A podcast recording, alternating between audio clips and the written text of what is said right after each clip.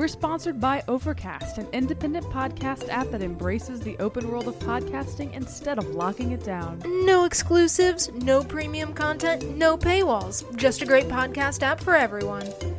Get, it, for free in the App Store. Hey there, little announcement here at the top of the episode. We've got a very special thing. Yeah, our lesbian of the season is up and running. Please, please vote. We need we need that content. Yes, you can find the link to the poll uh, either on our website, wisteriagaze.com, on our homepage, or in the link in bio for any of our social medias. Go vote. Oh, bada bing, bada boom. Those were high hats. Ooh, I loved it. We're here. We're queer. It's part two of the season two finale, baby. Oh, it seems like just yesterday we were recording part one. Because it was. What? I'm sorry to break the illusion. but we've got to talk about these episodes. We couldn't let it go a week. No. We had to discuss. We had to. and you know what else feels like only yesterday? What? It was May 2020, and we were starting this freaking podcast, season one, episode one. And now we're about to go into season three. I am. I have goosebumps. I I. got a little boosy gum. I'm. I think it's so wild how we have been able to complete not one, but two whole seasons, seasons. of Desperate Housewives. when we first started this, we were like, it's going to take us a thousand years to get through this show, but we're trucking. We are. And I'm loving every second of Me it. Me too. Oh, this is Wisteria Gaze, I should say. Y- yes. M- I now realize we might not have said that on the first part. My name is Ned. My name is Mackenzie, and we watch and discuss every episode of Desperate Housewives. Oh, do we? and guess what? What? We're freaking gay. I actually don't have any top of show notes for this episode because it's the exact same as last episode because it was basically written as one giant two hour television event. So all the top of episode things, the international, the Sondheim watch, all of it's the exact same. Are you ready to die? Oh, I got my straw. It's like, like a sody pop. Oh, okay. I don't know what I thought was happening. I was like, "Oh, you're diving with a straw in your mouth now, or like maybe a straw bathing suit, like a you're straw like scarecrow. to suck the air in so I go scuba diving. It's a little scuba duba. Yeah, I, I like that as well. I like that that phrase scuba duba. I do like when I say phrases that don't exist, like bonkers bananas or or scuba duba. I just I like seeing you silently laugh to yourself.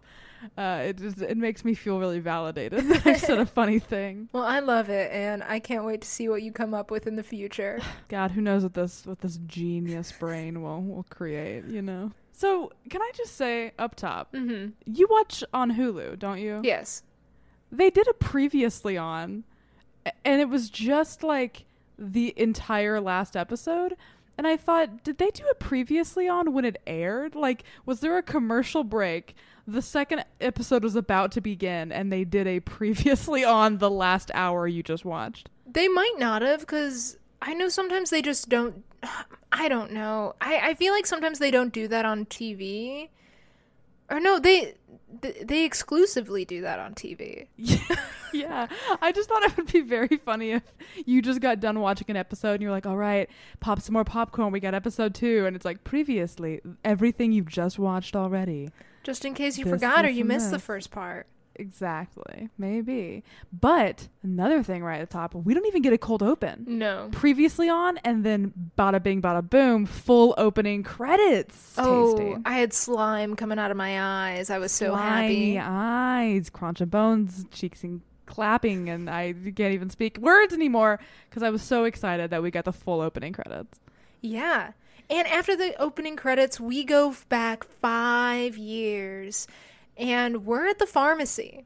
And oh boy, are we at the pharmacy with Bree and Rex and Danielle in the background being being a scene kid. She had a goth phase. I loved it. I think I would have liked Danielle more as a character. I say liked as if she's not still on this show, but she. But I think I would like her more as a character if she was a goth. I think. I would love her if she was a goth. You don't even have to change anything about what she's been doing. Just slap No. on some black eyeliner, and I'm I'm in. Just let her be a goth queen. Yes. I think that'd be very funny for Bree to have a goth child. That'd be the dichotomy. Her kids are gay and goth. Yeah, the two G's. The two G's of my life. But we see in this flashback, Bree's not going to let her child be goth because she's buying hair dye to dye her hair back right away because Danielle dyed it black. She's goth phobic. She she is goth phobic. That's so upsetting. I think that's something we really need to address in the world is goth phobia. Yeah, I'm going to show her some pictures of bats later. Yeah, you have to do like exposure therapy to make her really love goths. Mhm. I'm gonna play some AFI. I don't know.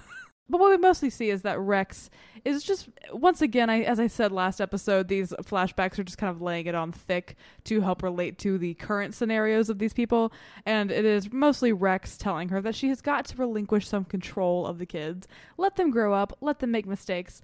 Or she's going to regret it because she will lose them totally if she doesn't let them have a little bit of freedom, which I think has proved to be very true. And she says that she's just trying to make sure that the kids turn into reasonable adults, but she's doing it in the worst way possible. Yeah. And then we see our the most lovable character I would say in all of Desperate Housewives. We oh. see George Williams behind that counter. I'm glad Roger Bart got a check. Yeah. Way to go, King. but other than that, I never want to see George again. No, no, no. But we we are like like I said previous episode, we're getting the hits with We're getting uh, the top hits, yeah. with guest stars coming back. Mm-hmm. And then we cut to present day. Bree is tied down to her bed, and a janitor comes in the room. And Bree is trying to get him to untie him, but he's like, I'm gonna get fired if I do that. And she tries to lie and, and goad him into, you know, letting her go. And then he just flips the fuck out. Says some gross, gross, grody, gross shit to her. Yeah. I, I didn't even write it all down. I just was like kind of taken aback by how um, pretty gross this guy was. Um, I don't think that someone who feels this way about patients uh, should work around them. I think that maybe he should not be working at this establishment. But it's one of those things where weirdly, like Bree probably views him as the bottom of the totem pole, right? But in scenarios like that, she has lost all of her power, and he does have the power in the situation. So it was kind of this. It was really upsetting for me to hear, but it was this sort of illustration of she has lost any power she might have had in this Yeah. scenario. Like it, it, she's very powerless here. It makes me. It's scary. It sucks. I'm worried for her. So unfortunately, Bree does not get free. Did you notice as we cut how much Nissan product placement was in this episode? I did not. at least three times, including this next scene, it cuts directly into the Nissan logo on the car of the person in the scene. Oh my and just is like holds it on that Nissan and then pulls out. And it did it like at least three or four times in the episode. And I was like, wow, Nissan was like, we're gonna we're gonna get the big bucks. Every car on Wisteria Lane is a Nissan. They spent more money than Lime Diet Coke. Exactly. Lime Diet Coke got dethroned by Nissans. If this was a Subaru, I would say let's make the episode. Same But, uh, here. Alas, it is just a Nissan Sentra because we see Mike uh, is watching Julie and Susan moving things into Karl's car, I believe, right? Yeah. They're like packing things up into Karl's car because right at the moment we realize they are going to accept the house, even though Susan kind of left us thinking she might not. Mm-hmm. Yeah, Mike finds out that they're moving through Susan and he gets angry. Rightfully so. I mean, Yeah. It, it, it's it's a big shock, especially when and Mike brings it up. I thought you said you didn't want any handouts. I thought you were gonna go at it on your own, and Yeah. God, Karl is there, of course. They gotta have their little pissing contest. And so Karl comes out, mentions the ring, and Karl's just like, I'm just protecting my family. That's just what I'm doing. I'm giving them a home and I'm protecting them. And Mike's like, "No, you're taking advantage of it because you you saw what I was gonna do, and then you moved in, and blah blah blah blah blah." And then the men just start beating the shit out of each other. Mm-hmm. They start like, oh my god, they start fighting, and then Susan comes in, like smacking them with a spatula to try to get them to stop. What was that about a ring? Did I hear a ring get mentioned? Or like, Susan, stay out of it. And then like the fight kind of ends with Mike just getting Karl right in his gob. and weirdly, the ladies run to Karl's aid, and Mikey Poo is left alone to look very sexy and brooding as he kind of saunters back to his home. And Julie and Susan care for Karl because he's a Mhm. whiny little bitch. Because he can start a fight, but he can't end it, can he? Oh fuck! I'm You're gonna fight Karl. ruthless. I'm gonna I'm gonna kick his ass. I've said it once, I'll say it a million times. I want to see you do it. We then cut to the Solis household. We have Gabby and Xiao-Mei folding some laundry, and Gabby comes in trying to get her to talk, bringing up once again the, you know, you said you would kill him. Why did you say that? And Xiao-Mei's not saying anything. And then Gabby picks up some underwear and she says, Why are your panties ripped, Mei? I freaked out. I was. We find out later that spoiler alert: Xiao-Mei and Carlos are obviously having sex. We found out later that it seems pretty consensual, but I was mm-hmm. really worried it was not when we saw these Oh. ripped panties. I guess I just my brain went to a worse place uh in terms of because I was like I don't know at least when I have sex with people I'm like oh my don't ruin my panties. We're doing this. You don't have to rip it off of me. Uh, Yeah. but I I was just worried it was a worse uh thing when I saw this initially. I was very scared. Okay.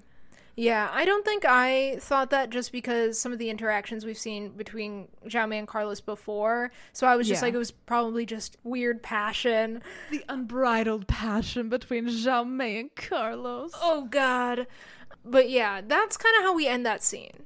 It's very quick. weirdly yeah And then we cut to another quick scene. It is Zach failing at skipping some rocks. Freaking loser. He gets a phone call from, or does he get the phone call from his dad or he calls his dad? I think that he's talking to that lawyer for a second, and then Paul calls him. I'm assuming Yeah. Paul used as like his call of the day. I'm not necessarily sure how things in prisons work, but mm-hmm. yeah, I think Paul calls him. Yeah, the lawyer says he needs to sign some legal documents, and Zach kind of brushes him off for a second because he gets that call, and he tells his dad that Noah wouldn't give him the money. And Paul's like, "Okay, well, are am I going to see you today?"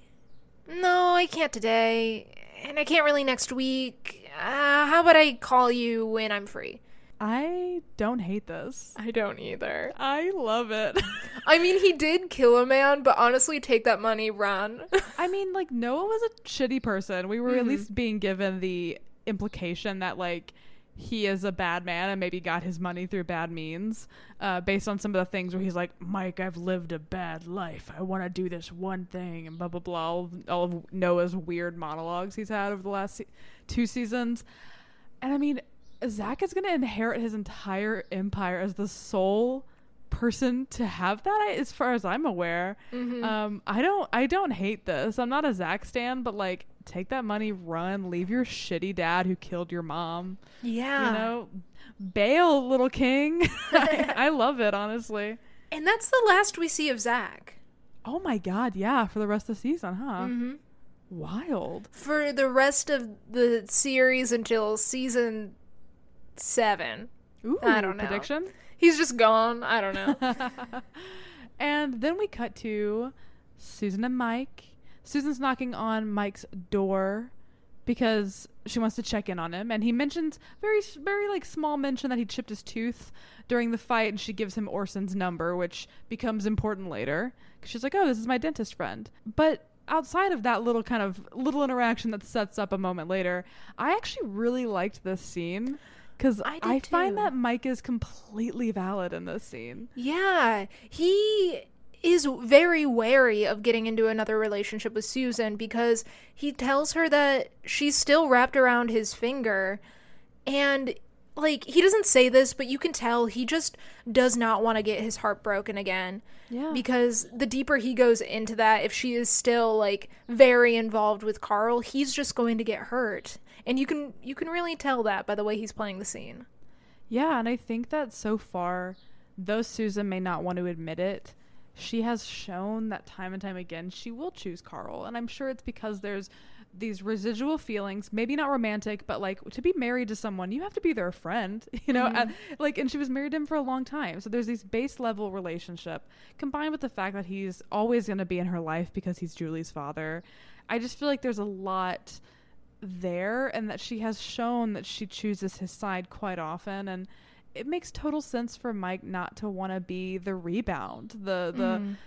it makes sense that he thinks that there needs to be better boundaries between her and her ex before he wants to get involved in something. And I think that's a super mature thing to ask for. And I think that Mike talked about it in a mature way that absolutely made sense to me. And I mm-hmm. think it shows because we see that Susan really understood that. And I'm actually really happy about Susan later in the episode as well. Like, I really, I just love it all. I really love the maturity that this relationship is taking in this season finale. I think it's I think it's a nice place to set up especially for season 4 Yes, three. 3 Oh my We're god. not that far along. I skipped. I skipped.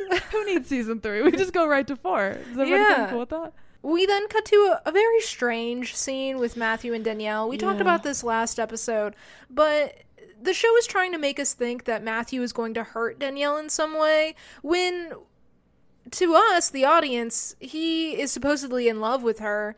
Yeah. And this scene is essentially Danielle complaining about not having any money because she's hungry. And she told him that they should have just broken into her mom's safe because she knows the combination. Mm-hmm. But Matthew thinks it's too risky.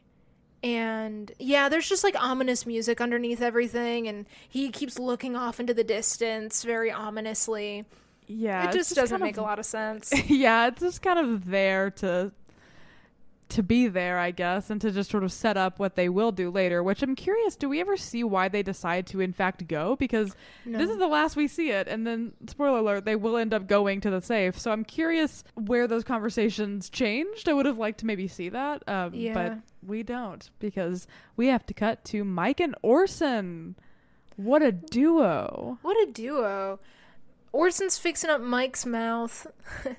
and Right? oh, Orson Mike fan fiction. Orson Mike, okay. Mike really thinks that he knows Orson from somewhere. He just he really feels like he knows his face and Orson keeps denying it. He's like, "No, no, no. I I did a residency in in Minnesota." And Mike's like, "Well, that's not what your like cert- certificate says, your certification." Yeah, Orson's being very shifty here because he also points out that he is familiar with how prison dentistry works. And so I'm curious if the show is trying to indicate for us that maybe Mike and Orson know each other from prison.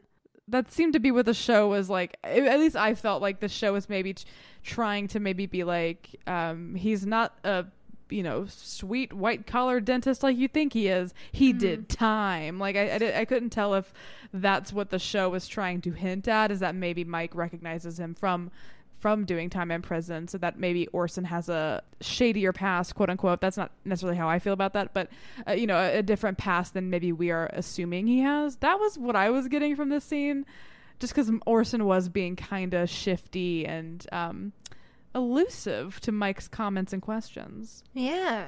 And then we cut to Gabby on the phone. Oh, because it's a flashback. It's a flashback. I, remember at first I didn't catch that it was a flashback, so I was very confused. I think they didn't put X years ago. They've been They- putting the amount of years, and they did not for this scene for some yeah. reason. Which is why I was so confused.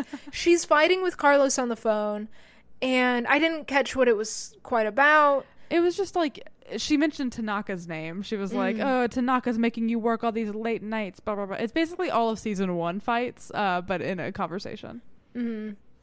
And when she hangs up, she's looking around and she sees John Tucker outside. It's been a million years. It's been a million bajillion years. And he's in the garage. She follows him, and he's like, Mrs. Solis, what are you doing? And she's like, I'm gonna give you the best day of your life. And then she like closes the garage. We find out he was a virgin. Woof.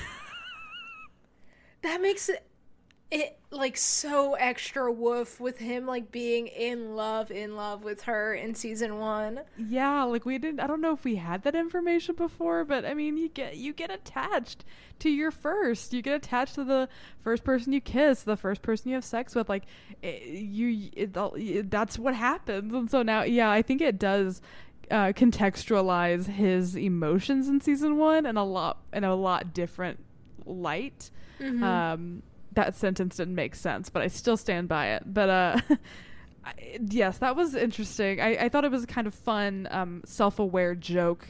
Him mentioning Justin and him both competing to lose their virginities when at this time Justin was not out, as far as we're aware. So it is kind of a little like wink, wink, uh, as most of these flashbacks have been. So I found that to be cute, but uh, I Yeah. was sort of floored. I was like, oh my god, she took his virginity. Wow. But she says it's only this is only going to be a one-time thing because she was just mad with Carlos and now she's not mad anymore. And John Tucker kind of asks like how do you know he won't be mad or like he's not sleeping with somebody else and Gabby says for Carlos it's not just about sex, it's about intimacy and sex. This monologue was too long. It was. It was the once again just laying it on so fucking thick. I trust him to never cheat on me. Never ever. He just couldn't. He's incapable of it, especially not with gorgeous young maids named Mei. He could never do that. Like I'm surprised it wasn't that specific. That's how thick this was being laid on.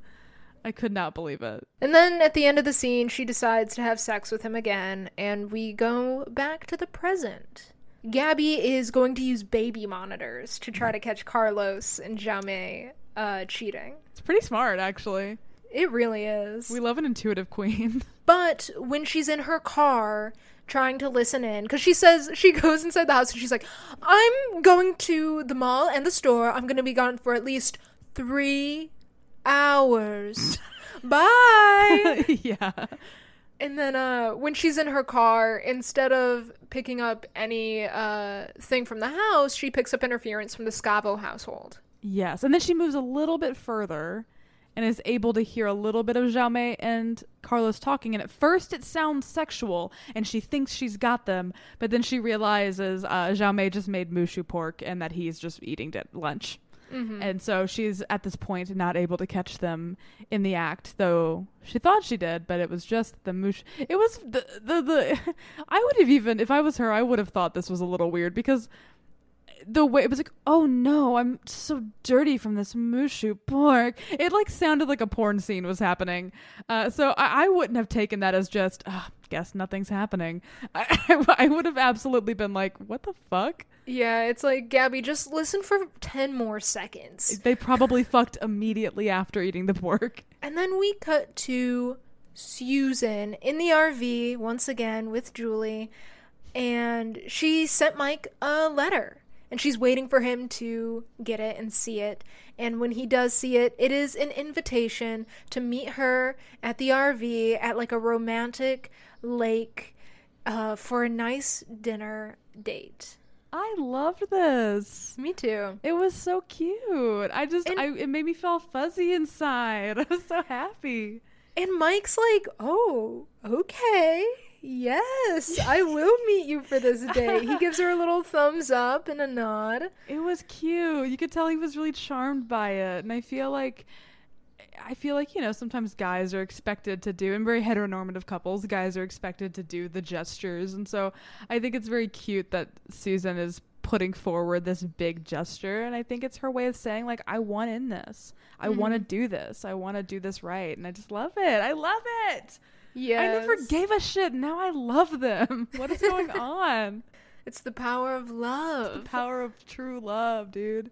and then we cut back in time again to Lynette and Tom. Lynette has just given birth to Penny and they're debating baby names. And nothing super important happens in that part where they're just sort of she's holding over the fact that she went through eight hours of labor, so she is allowed to name the baby. Yes.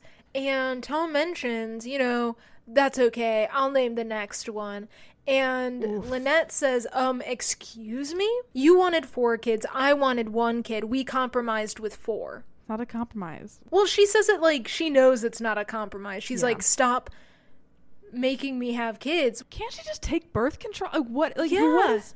Just don't have sex with them. I don't understand. I don't understand why uh, she is acting like it is completely out of her control to have children when you know she could get an abortion. She could go on birth control. She could. She has options. I don't understand why Mhm. she's acting like she's just like getting impregnated and can do nothing about it. It's very Yeah. confusing. Also, why is Tom so fucking obsessed with having like a thousand children? He's probably just a guy who wants a huge family. Like there are people who every time like there there's a, a, a family on YouTube, I won't name names, but uh every single time this guy's wife gives birth, she's pregnant again like 2 months later. That's horrifying to me. Yeah, they have like, Like 5 not or for 6 them, kids. but for me. Like I cannot Yes. imagine that. Oh my god, I can really handle two cats.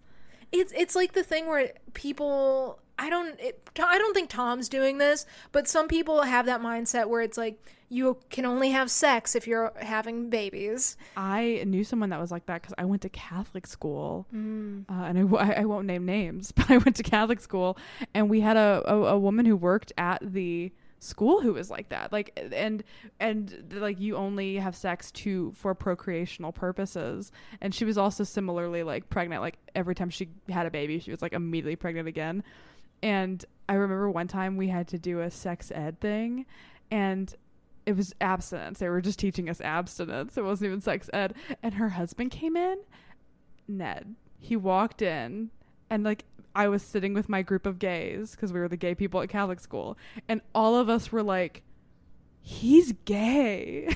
Oh my god, like he was so gay. Like like we just clocked him immediately. We were like, "Oh, I bet this is a perfect scenario." He's like, "I have sex once every 10 months." sign me up. Uh, so you know, I every time I think about that style of birth control, if you will, I, I think about the very gay husband of this woman that I that I was taught by. Oh my god. He's like, "You have to be abstinent, okay?" And we were like, "Okay, sir." I'm abstinent. I got my abstinence club I'm, shirt. I'm in the abstinence club, baby, like John Tucker yes. and Danielle. Yes.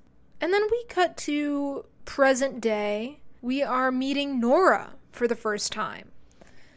Nora is here. Uh, Tom asks where Kayla is, and she says, "Oh, she didn't come."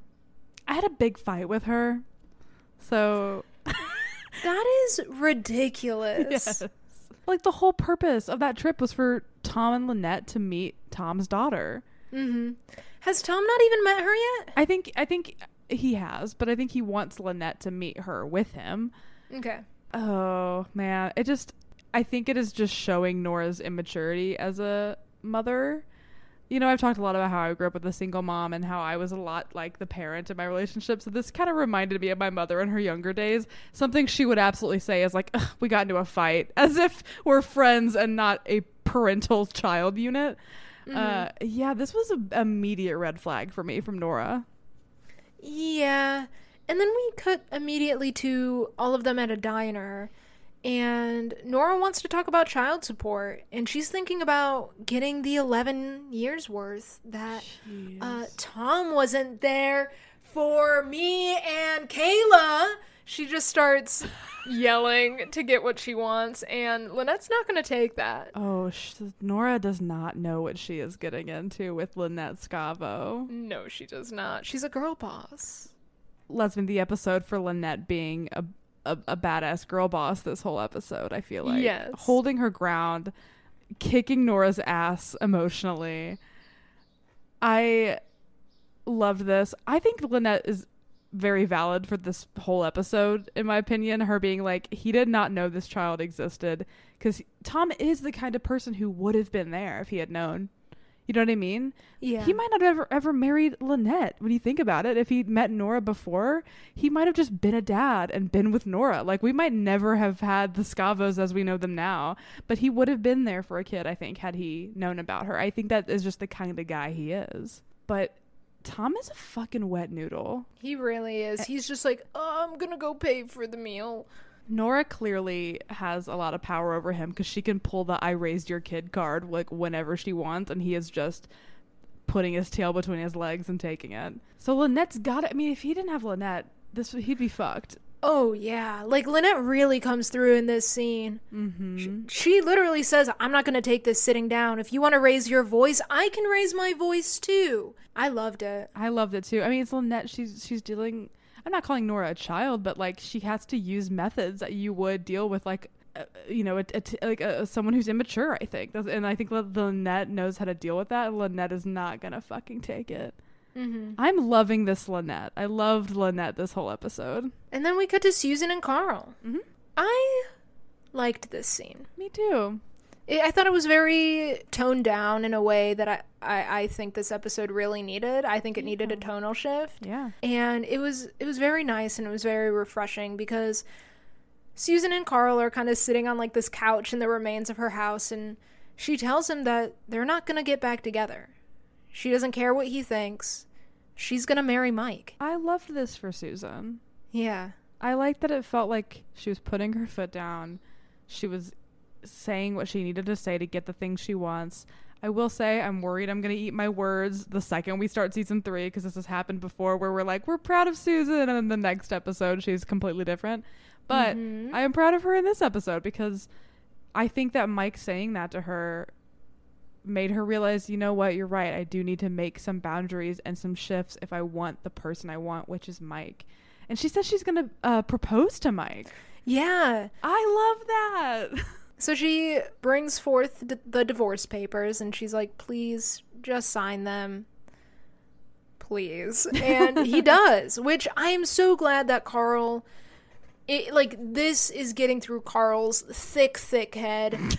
You know, he he he does sign the papers, and I think he genuinely is going to move on.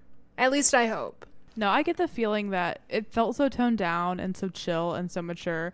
And it read to me as if the writers want to want to bed this story. It seems to me like the writers are shifting to like really ramping up Mike and Susan and that they really want to put Karl to, to rest because I feel like Karl and Susan have had kind of an up and down will they won't they for a for a decent amount of time. So I think Oh yeah. it did feel to me as if they were finally putting this to rest, it seems. And yeah, that's pretty much it for that scene. Mhm. Then we go back to the Scavo household. It's probably night because they're both in bed. They're looking over all of their finances, and they cannot afford to give her 11 years worth of child support. No. Lynette wants to give her $30,000, which she says is a big chunk of their savings. So 30,000 isn't even all of their savings. No, because she also mentions they might have to dip into their pension as well, so that they don't have to take from the college fund for the kids. Mhm. I, yeah, it's it's it's wild, and I don't know if uh, other people know how like child support works, but I you know I got child support growing up because my mom was a single mom, and it was my mom also had to take my dad to court in order to get some uh, back pay, and so that he would pay a certain point, and it's basically like a percentage of your yearly income that's taken out per paycheck is basically what that is. So think about what like a like Tom makes a decent amount of money, right? He's a marketing exec, and so like say it's like ten percent of his income each. That's just it builds up to be a lot of money because Lynette even mentions that thirty thousand is is a isn't even um like what they would have to pay if she wins is more than Mhm. thirty thousand. So like it, it's just yeah i that's so much money and it's not even it's not even completely what she could possibly get if she's able to take them to court which is wild to me. Yeah. but tom starts to have a meltdown and lynette is like just chill out. I'm here. We're gonna figure this out and i need you to, to not have a meltdown so that we can indeed figure this out. And once again i don't know what tom would do if lynette wasn't here. He would be just like you said earlier, he would just be a wet noodle man. he's a wet noodle man Yeah, he'd probably just be laying on the floor somewhere. yes which same king Y- yes. That's also what I would do. Let's then revisit Bree. She is in her therapist's office mm-hmm. playing with his little rake and sand and she says, "You know what? You're right. I have so many issues and I need to talk about them. I need to talk about my kids." Pocket sand.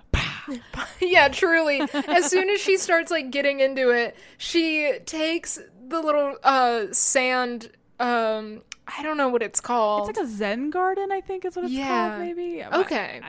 I, I, I, could absolutely be wrong. I'm not quite sure. I, I- I'm just gonna call it a little sand garden A then. sand garden.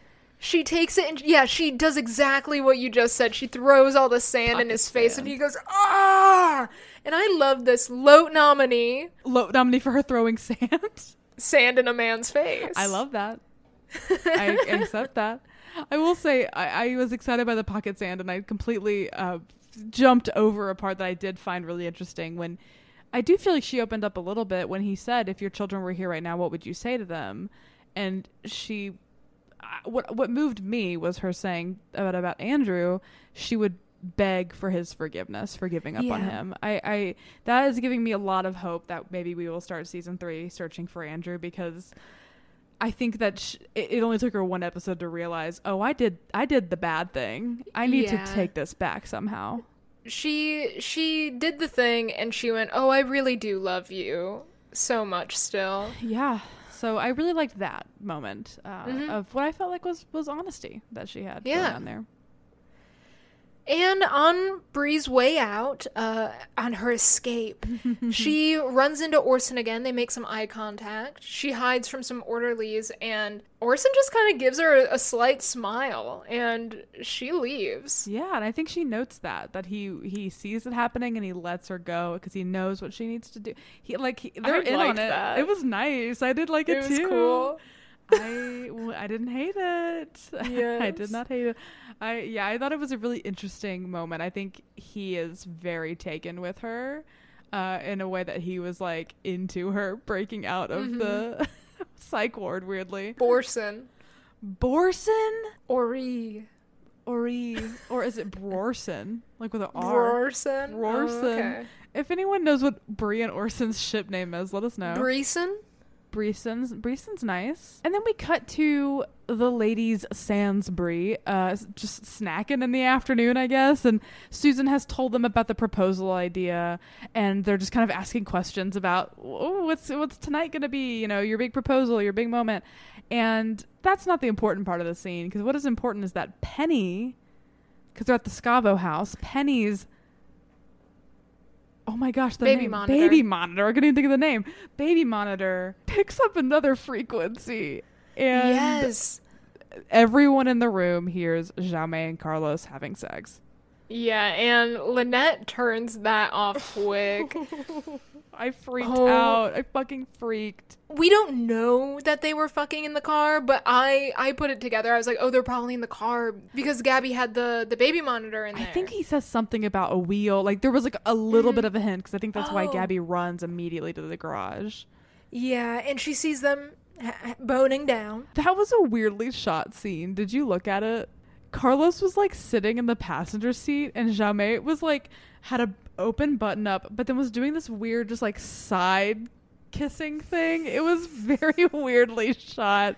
Uh, It was just, I was like, it was very um, hilariously non-sexual to me, just in terms of like she was doing some weird poses. It was a very strange uh, visual to to witness. But Gabby goes inside to wait, and when Xiao-Mei comes inside, she's obviously taken aback. And I love how Gabby was like, "You done with my husband? Okay, I have a job." I shot And a she- solid gold brick. Oh God. She enlists Xiao-Mei into tossing out all of Carlos's clothes off of the balcony. And we we immediately cut to there and Carlos is outside just being like, "Listen, I'm sorry. You told me to go have an affair. What did you want me to do?" He's an idiot.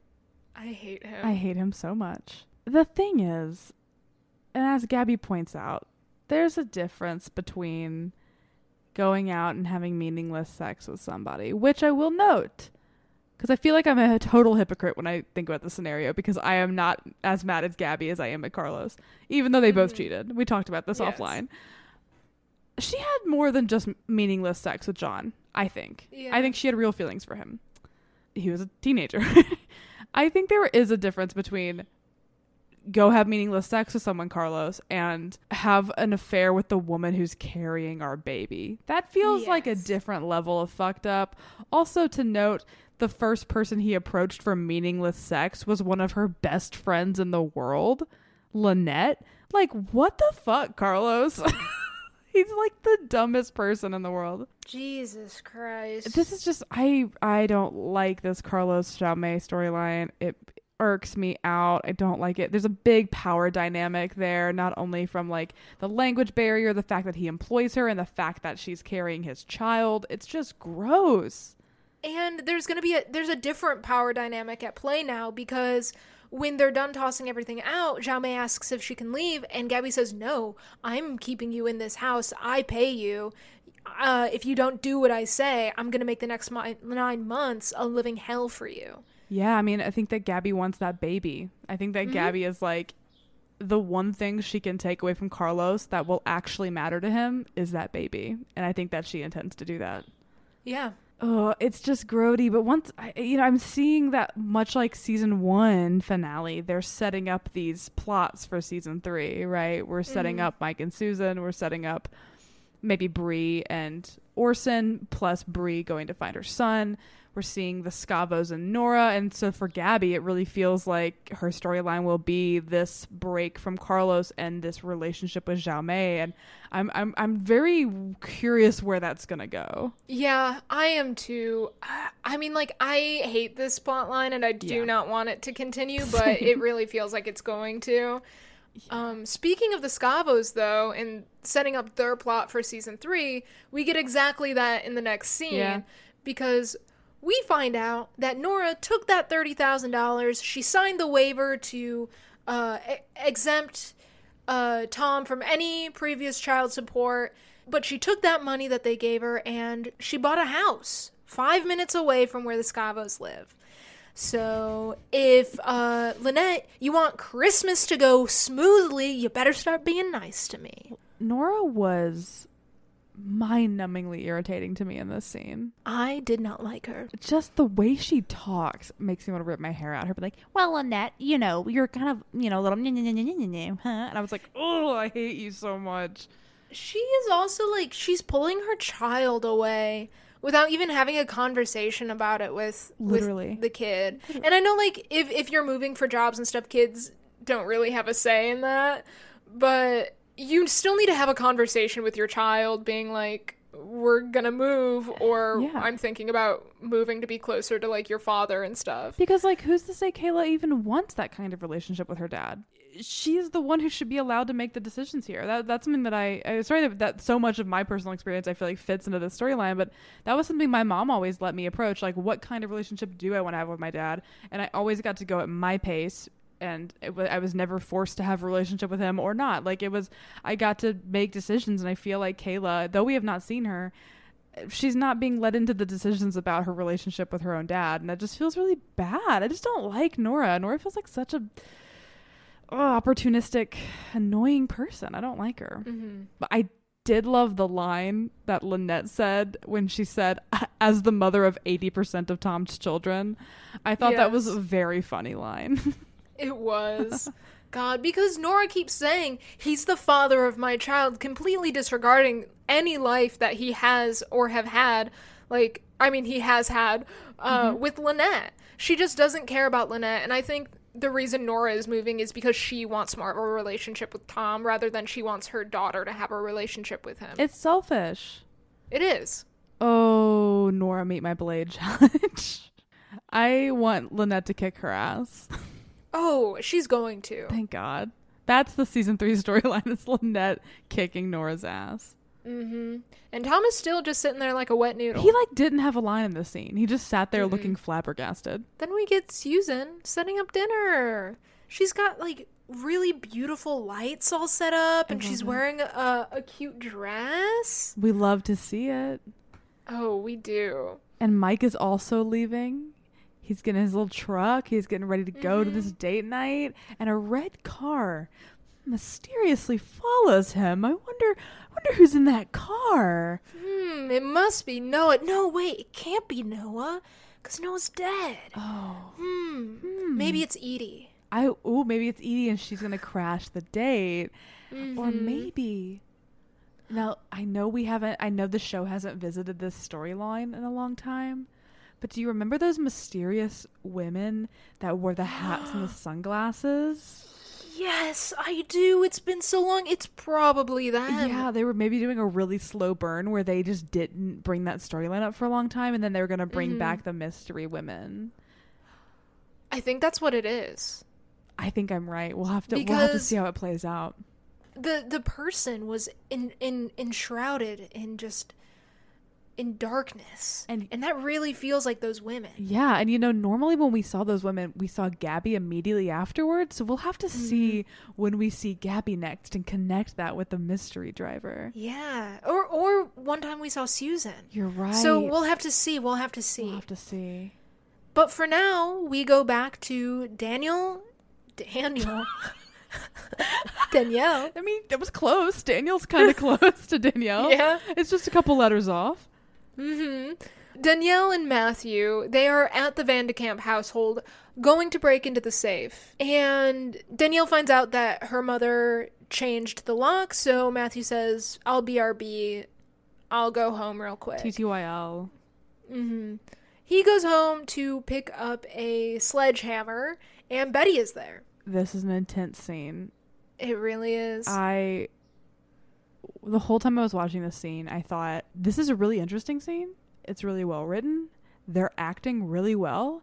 And because of how good their performances were in this scene for me and how interesting I was, how interesting I found this scene, it was just another reminder of how I think, how underused these characters were this season.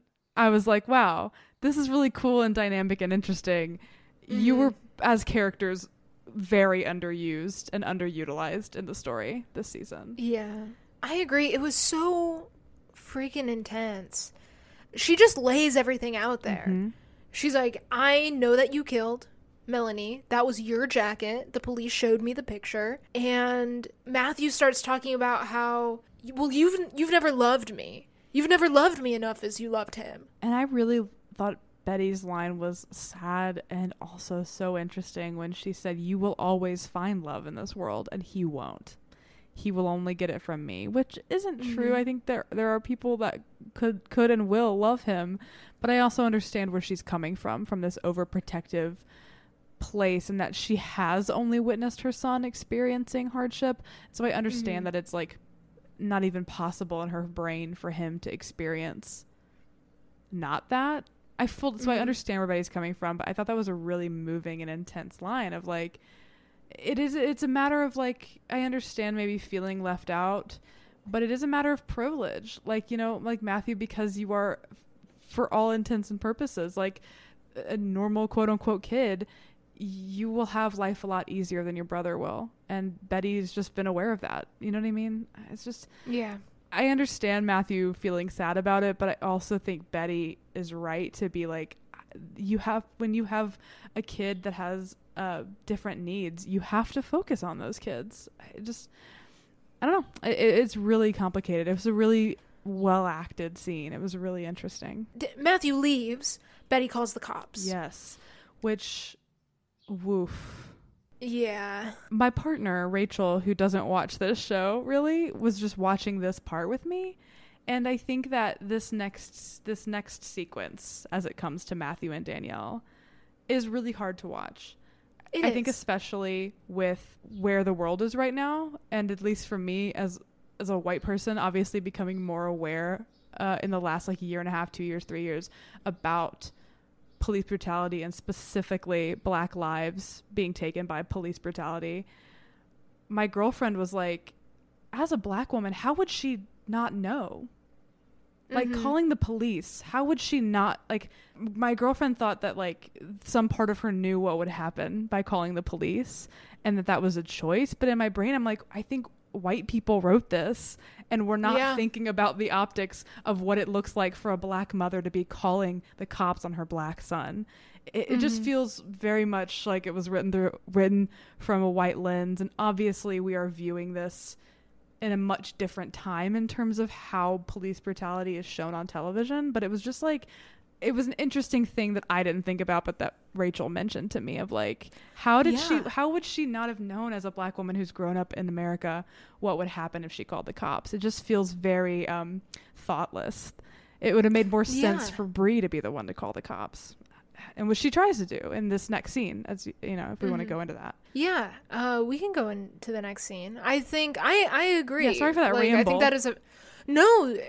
Please don't be sorry at all. I think that was a very interesting point, which is something that I also did not think about until you brought it up right now. Thanks, Rachel. Yeah, thanks. Shout out to my awesome girlfriend. I just thought it was interesting, and also I think it might be good to think about as we go forward because the sequence is is a lot to watch. It's a lot. Yeah. We cut to the Van de Kamp household. Matthew and Danielle get the money from the safe and start running. Bree walks through the door and she does not let them leave. She is standing between them and the door. She keeps telling Danielle to like get out of the house and she won't. And then Matthew pulls out a gun. Which I didn't even notice he had, and the previously on showed him grabbing it, and I don't, I didn't Hmm. remember that from the, the episode. We did not see it. Yeah, I feel like they added that in.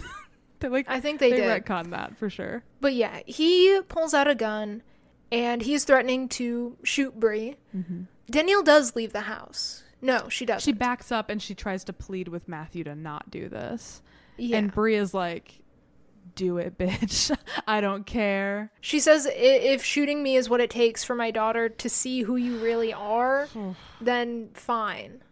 I mean, as far as Bree knows, he murdered a young woman. She knows nothing about the nuances of the situation. Not saying that that girl should have died, but she doesn't know. She doesn't know what happened happened with that Yeah. scenario. And um, And yeah. to be t- completely honest, I feel like even if Bree did have that information, her yeah, her feelings would not necessarily change. No, mm, I don't. I don't think that as a as a white Republican woman, I don't. I, I agree with that in terms of how we, how she views Matthew. I mean, I, we haven't really mentioned it before, but I think that it's impossible to um, take away for like some of the storyline where she was very averse to Danielle's relationship with Matthew. That the tinges Mhm. of racism that were a, a part of that were were ever present, and I didn't really mention them at the time, but I don't know. It just feels like it's all kind of coming together in this in this scene with Yeah, what I they have agree. done with one of the few black characters on the show. And then, right before Matthew is able to pull the trigger, there's a shot through the window, and Matthew dies. Yeah, and Danielle runs into Bree's arms. The SWAT team lets themselves in. They just immediately came with a SWAT team. I mean, that's kind of all we get. As I, I think I've said a lot on it. I mean, I don't know if you have any feelings you you need to digest about this. It, it just it was um it's weird because I feel like viewing it in this year is hard to see that because it is Mhm. so there that is just every fucking day in this country now but I'm also like narratively in the show thinking about it in 2006 like Bree would have died there like what what would have happened Mhm. if Bree died like I, I don't see where else unless they had gotten they had been able to talk Matthew down.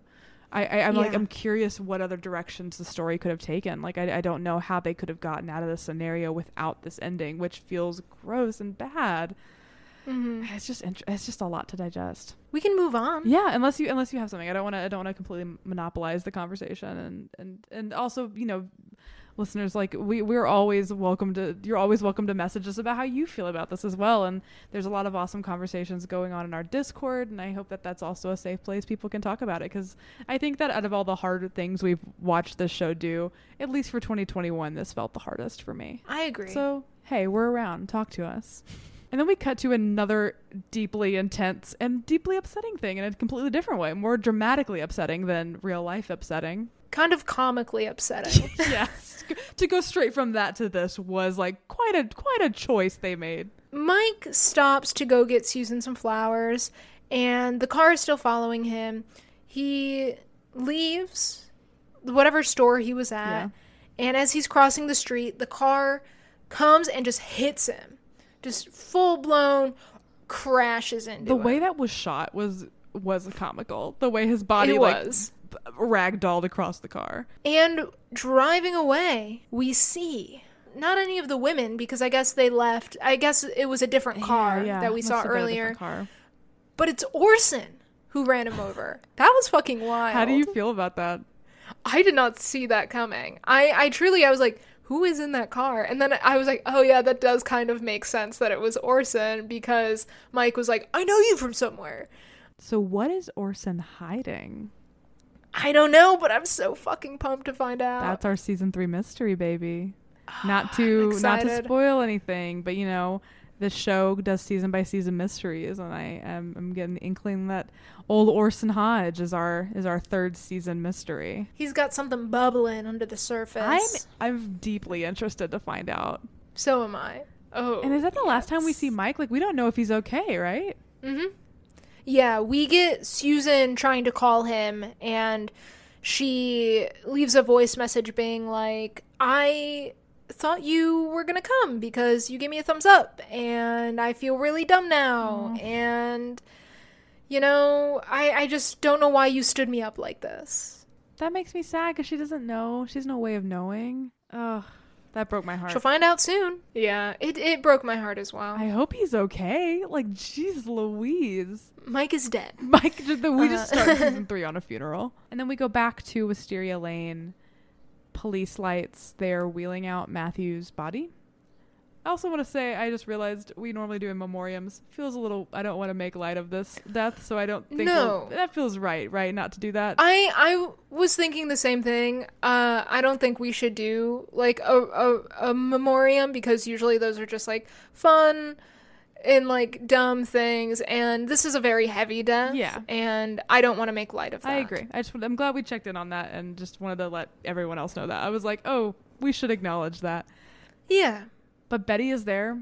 Alfre Woodard giving us fucking acting. Once again, kind of gross to me that they made Betty responsible for her own son's death. Technically, um, it's a lot. It's heavy. Alfre Woodard is crying, and this seems to be the end of the Applewhite story as far as we see it, because we get the end of episode monologue. we find out that you know there's gonna be a lot of unexpected bumps in the road. Mary Alice sort of talks about kind of bringing back the beginning of episode monologue from last episode. This is a street where she used to live and the people she loved and lived with. And we sort of get a series of flashbacks once again to all the different moving days. And Mary Alice talks about how all of the women brought with them to Wisteria Lane dreams for the future and hope for good lives. And she said the trick to moving forward is letting go of any regrets that holds us back and just moving on into the future. And I think that's sort of an interesting way to end the season in terms of we see the moving days of all the ladies and then we see Betty and Caleb moving out. Yeah, And we get one final scene before end of episode.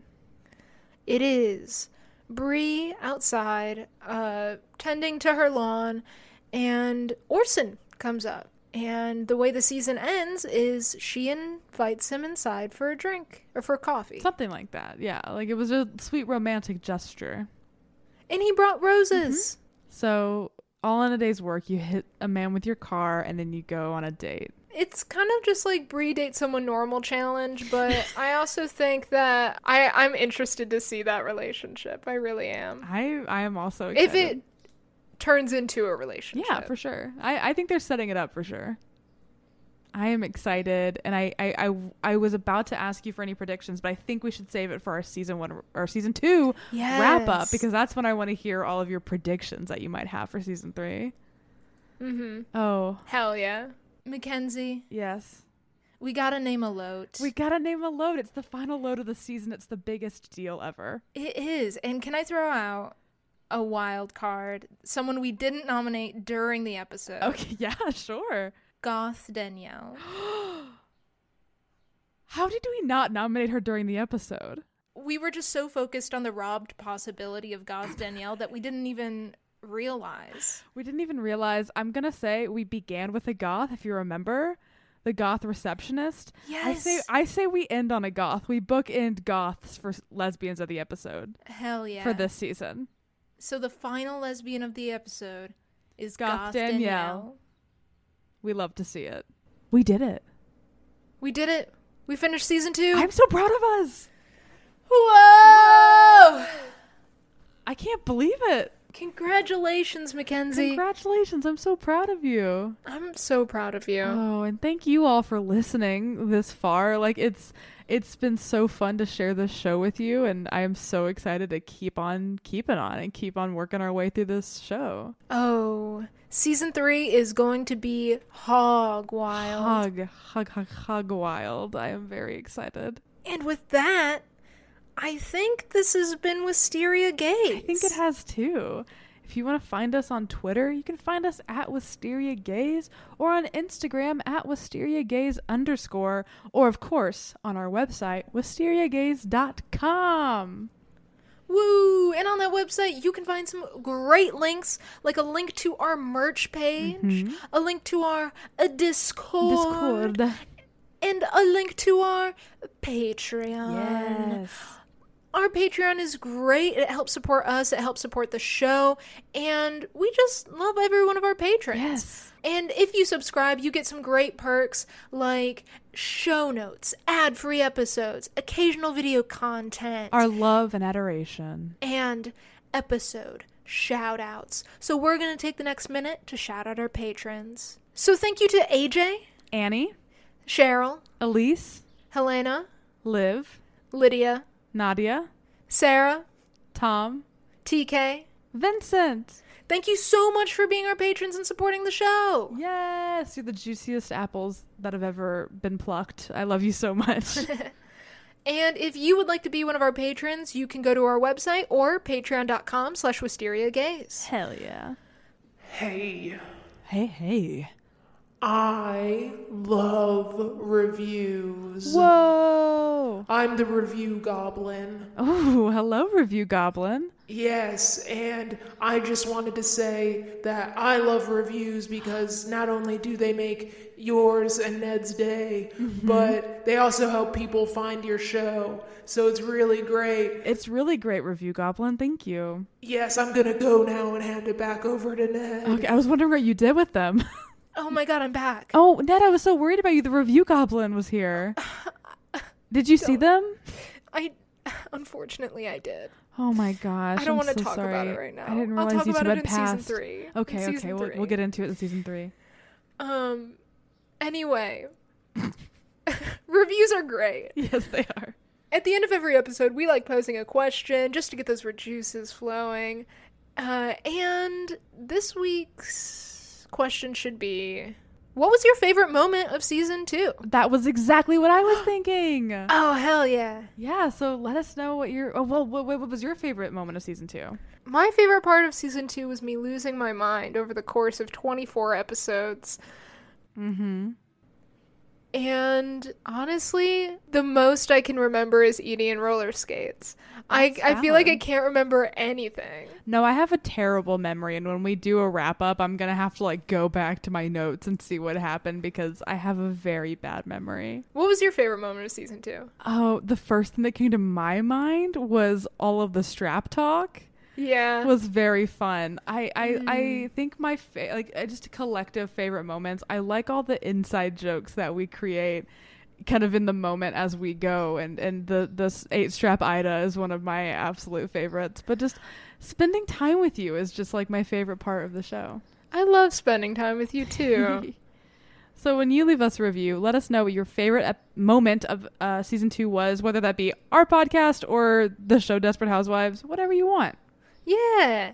Other than that, you can find me, Ned, on any social media at Ned Jorts. You can find me, Mackenzie, at Mackenzie Wilkes. Mackenzie, Mm-hmm.